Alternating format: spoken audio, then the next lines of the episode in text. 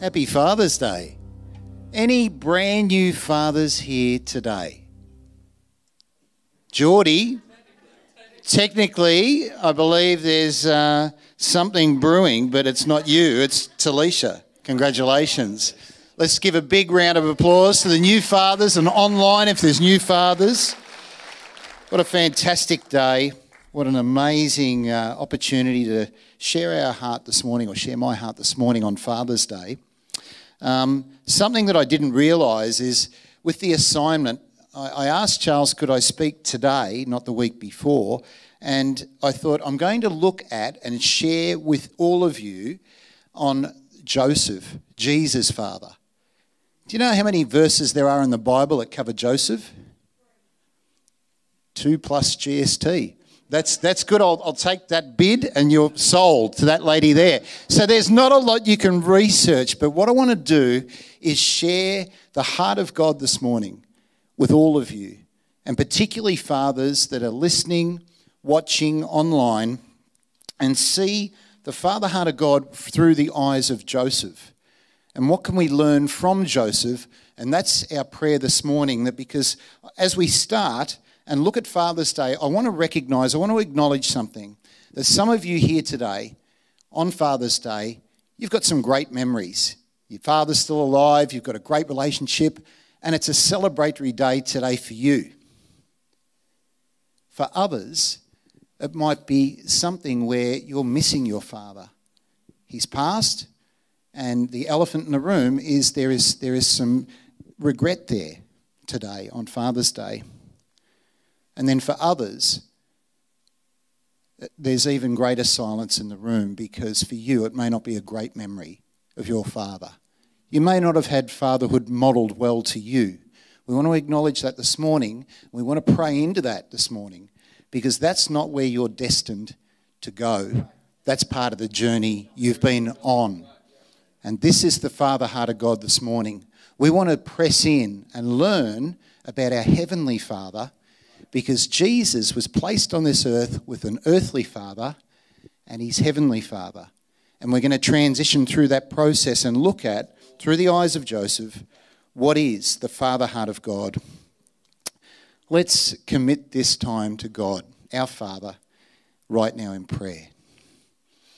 Father, thank you for Father's Day. Happy Father's Day, Dad. And Lord, our prayer this morning is that you, by your grace, by your mercy, by your Holy Spirit, you're going to rest on each and every person that listens to this message this morning. May it be your words on my lips, because your promise is that my word will not return void. There is power, there is authority, there is hope in the name of Jesus, and that's what we want to proclaim this morning on this Father's Day, that may your will be done on earth as it is in heaven. We commit this time to you. We ask that your name be glorified. In Jesus' name we pray. Amen. So, let's look at Jesus' earthly father relationship. Let's see what took place. And uh, the first scripture I want us to look at is Matthew chapter one, verses eighteen to twenty-one. And uh, I think you've got that on the screen. It's coming. And I'm going to read to you from the uh, New International Version. And this is even before Jesus was born. The title says, Joseph accepts Jesus as his son. This is how the birth of Jesus, the Messiah, came about. His mother Mary was pledged to be married to Joseph, but before they came together, she was found to be pregnant through the Holy Spirit. Because Joseph, her husband, was faithful to the law and yet did not want to expose her to public dis- to disgrace, he had in mind to divorce her quietly. But after he had considered this, an angel of the Lord appeared to him in a dream and said, Joseph, son of David, do not be afraid to take Mary home as your wife, because what is conceived in her is from the Holy Spirit. She will give birth to a son, and you'll give him the name Jesus, because he will save people from their sins. Now, as I read that, and I've read that several times in the couple of years I've been on this planet, the thought struck me, put on some glasses right now and look through the lens of Joseph the father. You're told that the woman you're about to marry is pregnant. Not by you. Happy Father's Day. Then, think about it one step further. Then you're told through a dream, through an angel in a dream, that not only is this child not yours, but you're going to name the child. It's going to be a boy. No more birthdays, popping balloons and working out what sex it is. It's going to be a boy, and you're going to name the child Jesus. So think about that from a father's perspective, and particularly in Jewish culture. Suddenly, you're given a child to look after that's not yours, but not only that, you can't name it. And that's huge, particularly in Jewish culture at that time. And your firstborn son, it's not going to carry your name, it's going to carry someone else's name as the saviour of the world. Do you get where I'm going? So what's the point? The father heart of God for Joseph. An incredibly humble man, incredibly humble, an amazing man that's willing to lay down his life, his aspirations, his goals, his dreams, right from being separated to take a wife, get married, have a child, start a family, and put all that aside and to submit to the will of God. How many fathers today could say, oh yeah, I could do that? Because if you're a human being in the natural and you are honest, probably the answer is no. But this is why God set aside this man at this time on our planet Earth. He was a humble man of God, willing to submit to the Father's heart and do what you asked me to do. To be this, the father of a boy that would grow into a man, that would be sacrificed for the world, and you're going to name him Jesus. That's point number one. The Father heart of God, being submission, in, in submission, total submission to God. The other thing that struck me too, and maybe it's obvious to you, maybe I'm just a slow runner, especially at this stage of life, I can't run very fast or very far.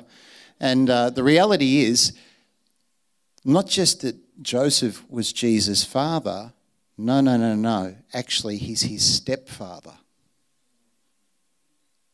That caused a bit of a pregnant pause, didn't it? Stepfather, that has connotations, doesn't it, in our day and age? But the reality is, he wasn't conceived from Joseph.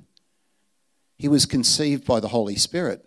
So that set him apart right before he was even born. There's, there's a separation, if I may, if I could be that bold, between Joseph as the father, Jesus as the son. But he still took on the role of fatherhood. He loved him, he cared for him, he provided for him. Do you get where I'm going? So there was the total and utter submission. I'm following what you're asking me to do, Father.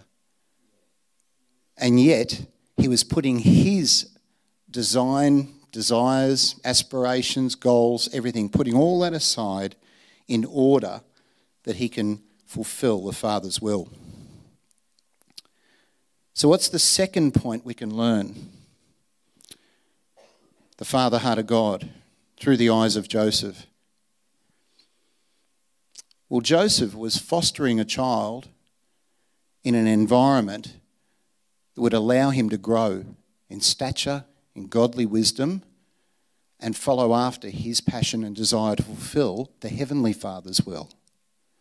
Can I explain that in simple terms? Let's read the Bible. Let's read what the Bible says. Luke chapter two, verses forty-one to fifty says this. Every year, Jesus' parents went to Jerusalem. So we're fast forwarding. We've gone through birth. We've gone through, you know, all that stuff right up to a twelve-year-old child now. I thought I'd just put that little bit in. It's worth noting when you read this. Every year, Jesus' parents went to Jerusalem for the festival of the Passover when he was twelve years old. They went up to the festival according to the custom, and after the festival was over, while his parents were returning home, the boy Jesus stayed behind. in Jerusalem, but they were unaware of it.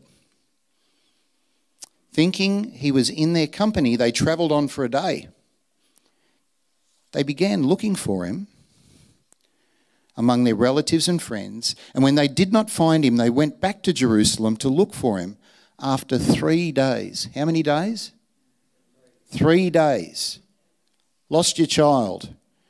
No triple O, triple nine, no nothing. No texting, no Facebook, Twitter, blogger, whatever. Uh, just three days. Then they found him in the temple courts, sitting among the teachers, listening to them and asking them questions. Everyone who heard him was amazed at his understanding and his answers. When his parents saw him, they were astonished. His mother said to him, "Son, why have you treated us like this? Your father and I have been anxiously searching for you." Verse forty-nine says this, "Why were you searching for me?" he said. "Didn't you know I had to be in my father's house?" Well, there's a footnote in most translations that actually says, "or be about my father's business." But they did not understand what he was saying to them. Now, I don't know about you. I've got a little confession to make.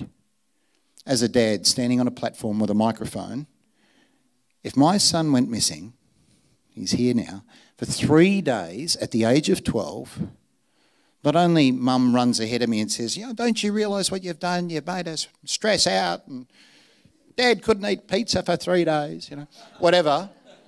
I'd be a little bit more forthright in giving a bit of verbal advice as to what the heck were you thinking.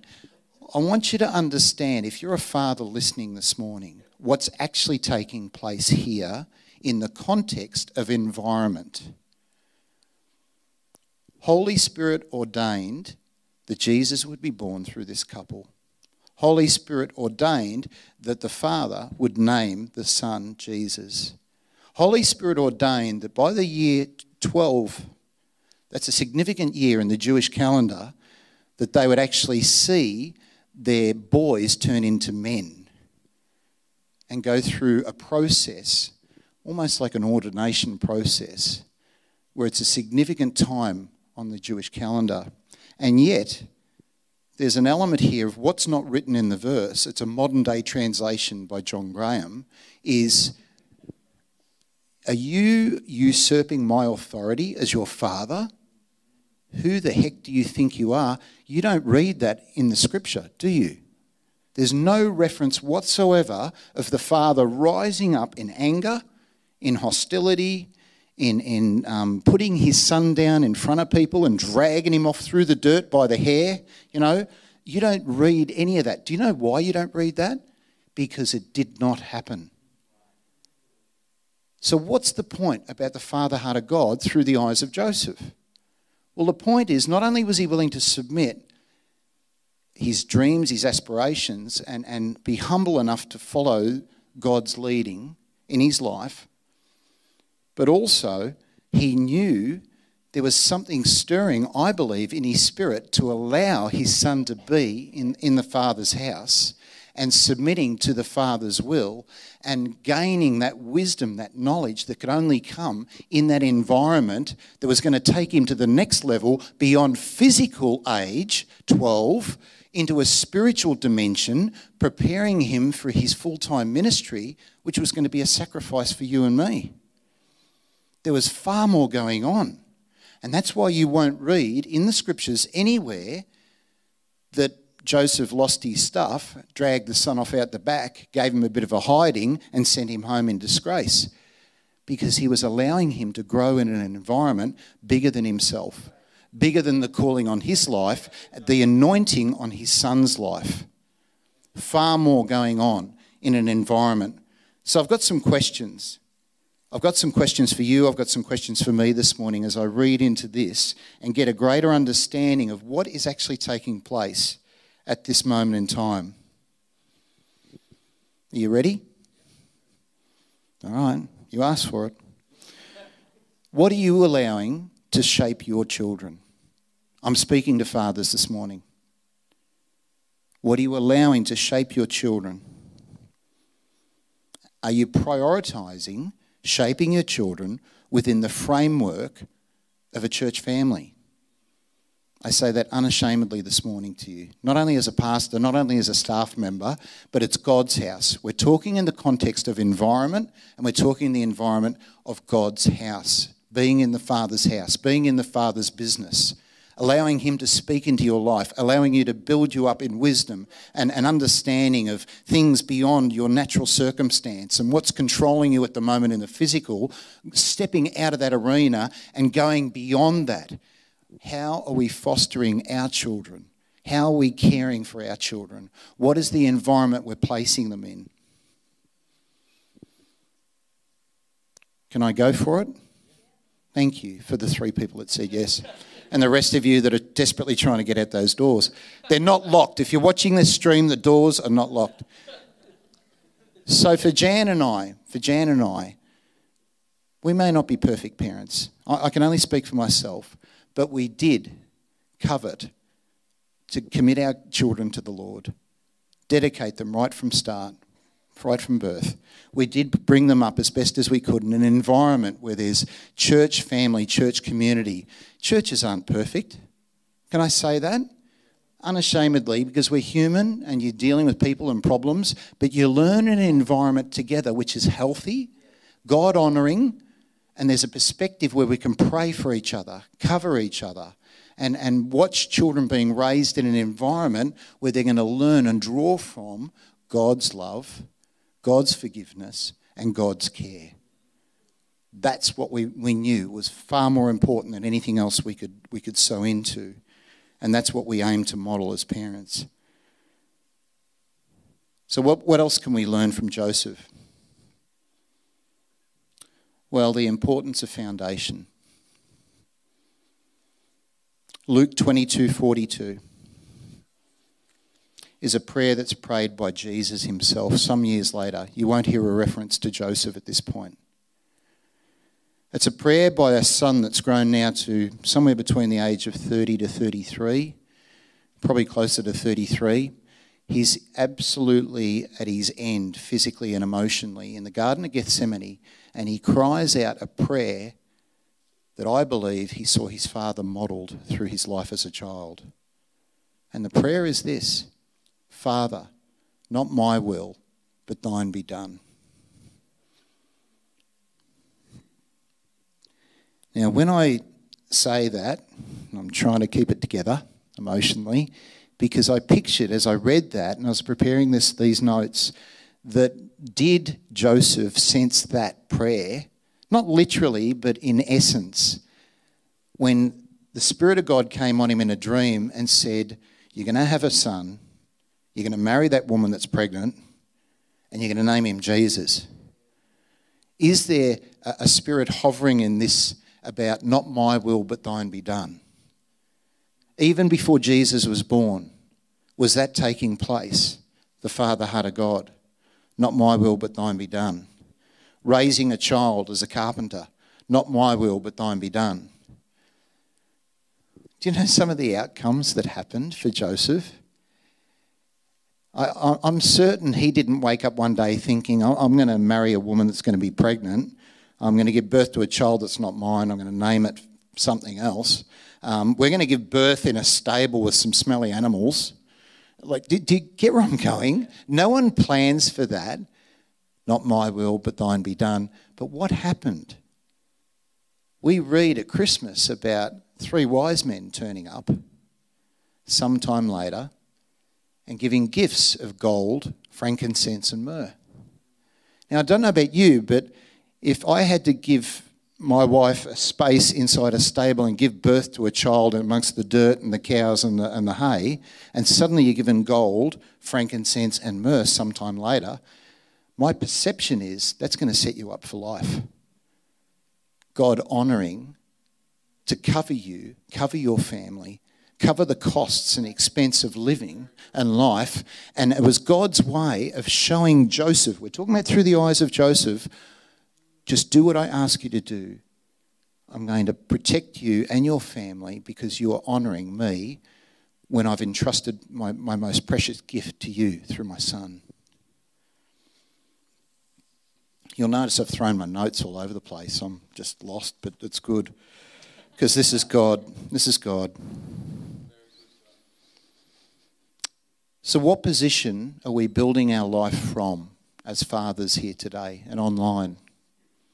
What position are you building your life from? Uh, are we going through the motions every day like normal human beings of, right, what am I going to do today? What am I going to take charge of today? What am I going to control today? What am I going to...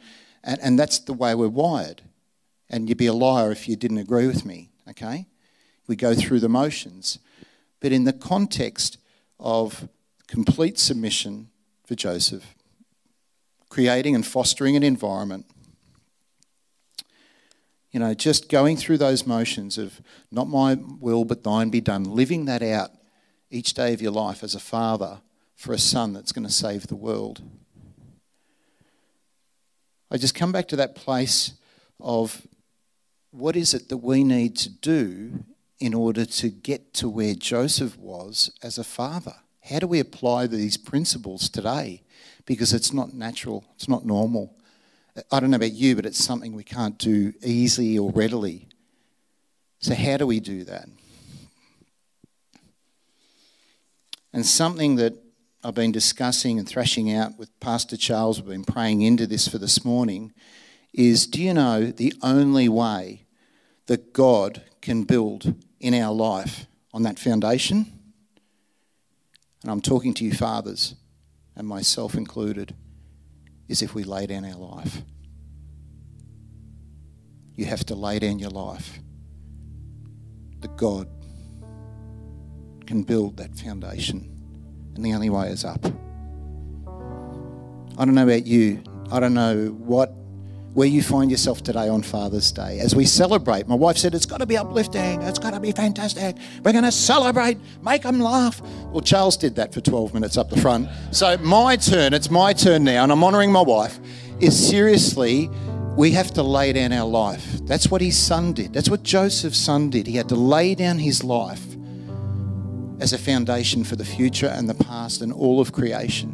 Bring it back to a place where we can have an honest, serious relationship with God our Father. And do you know what? Do you know what I've found in my own life is that we think we're in control. We think we know enough to get through the day, the month, the year, plan ahead. We've got it all together. We're fine. But without the God factor, we stuff it up. We stuff it up. And I'm talking about foundation now. What's your foundation? On what basis are you building your life, your children's life, your future? There's nothing wrong with planning. Nothing wrong with that. God designed us with a brain and with capacity to think forward and move forward. But what we're being asked this morning in the Father heart of God is, are you willing to lay down your life? Are you willing to pray that prayer this morning? Not my will, but thine be done. That's the crux of what Joseph did to submit, to create an environment, to lay a foundation, and to let God have his way, for the benefit of all of mankind. That's what God is asking us this Father's Day, I believe, to say, Father, not my will, but thine be done. That's the thing that you and I can struggle with, to say, Lord, how do we do that? How do we do that? Easy to speak, really hard to apply. Do you want the key to the door? Prayer. Prayer. Can we have the house lights down and as the music's playing? And I want to lead fathers this morning in prayer. I'm certain there are a number of guys here that are ripper fathers. You've nailed it. Absolutely nailed it. And then there are others that are struggling based on their own history. But you know what? Your past does not dictate your future. And that's why we're here this morning. Because God is the God of all creation, all of time, Alpha and Omega, the beginning and the end. And he wants you right here, right now, to say, Father, not my will, but thine be done. And this is what we want to do. This Father's Day, we want to acknowledge who our Father in heaven is. You may not know who this Father in heaven is. You may not know what we're talking about. And what's this Bible you're referring to? The Bible is the history, and it's the present, and it's the future of our life here on earth. It's God's word breathed into words that we can apply today by praying that prayer. I'm going to ask all fathers in this room to stand. If you could stand right now, bow your heads, please. I'm not a dictator, I did say please. And I'd love to lead you through prayer right now and just pray this prayer silently as God speaks to your heart this morning. Father God, thank you that you are my Father. And Father, we pray, I pray this morning that from this moment forward, I allow you to fill me afresh. Do a refresh. Press that restart button in me this morning, Father, and help me not just speak the word, allow you to enter in and fill the word in my spirit. Father, not my will, but thine be done. And Father, we accept Jesus afresh. We accept your Holy Spirit, your gift afresh, to fill us afresh and help us change the past into a new future, into a new beginning, into a new way forward, into you changing the environment around our children, our children's children, the generational blessing that goes beyond the name, because your name is above every other name. At the name of Jesus, every knee shall bow and every tongue confess Jesus Christ is Lord. And for that, we give you thanks this morning. In Jesus' name we pray. Amen. Please take your seats. Thank you. And just before I, I hand back to Pastor Charles, I'm giving him that ten-second warning, is um, another confession. four a.m. the other morning, I won't tell you which day, I had this prompting. Look up the name Joseph. Just look it up. See what the original meaning is, the Hebrew word for Joseph. Do you want to know what it is? I certainly do. I want to go through fifteen pages of notes here. It's Jehovah shall add. God shall add. Do you know how easy it is? We could have gone through the entire sermon, made it sound very negative. You know, Joseph gave up this, Joseph gave up that, Joseph gave up, you know, his, his, his, his dreams, his desires, his aspirations. He gave all this up. Before Joseph was even born, his parents named him, as they were convicted, to call their son, their son, Jesus' father, Joseph. God shall add. He was given a name that God was going to go over and above through that man, as he followed in the footsteps of his father's heart, and honour him and give back to him more than he could ever imagine. Do you think you could do a better job than God? I can't, as a father here today. Why not give it all back to God? Why not let him take it, bless it, use it for his glory, and it's going to go beyond our lifetime, beyond our children's lifetime, beyond our grandchildren's lifetime. Even for those of you that couldn't have children, could not have children here today, I dare to, I dare to say, through the love of God, you mentor, you coach, you can come alongside anyone that God puts on your heart to pray into them, to speak life and hope into them. You can coach them along, because even those of us that have children, we have them for a season, don't we? We have them for a season. So for those that wanted children and couldn't have children, even for you on this Father's Day, pray that prayer. Father, not my will, but thine be done. Ask him to show you who it is he's asking to come alongside, that you can coach, you can mentor, you can guide, you can direct, that are going to go beyond your lifetime. Give back to God and watch him bless beyond your wildest, wildest dreams. That's the prayer this Father's Day.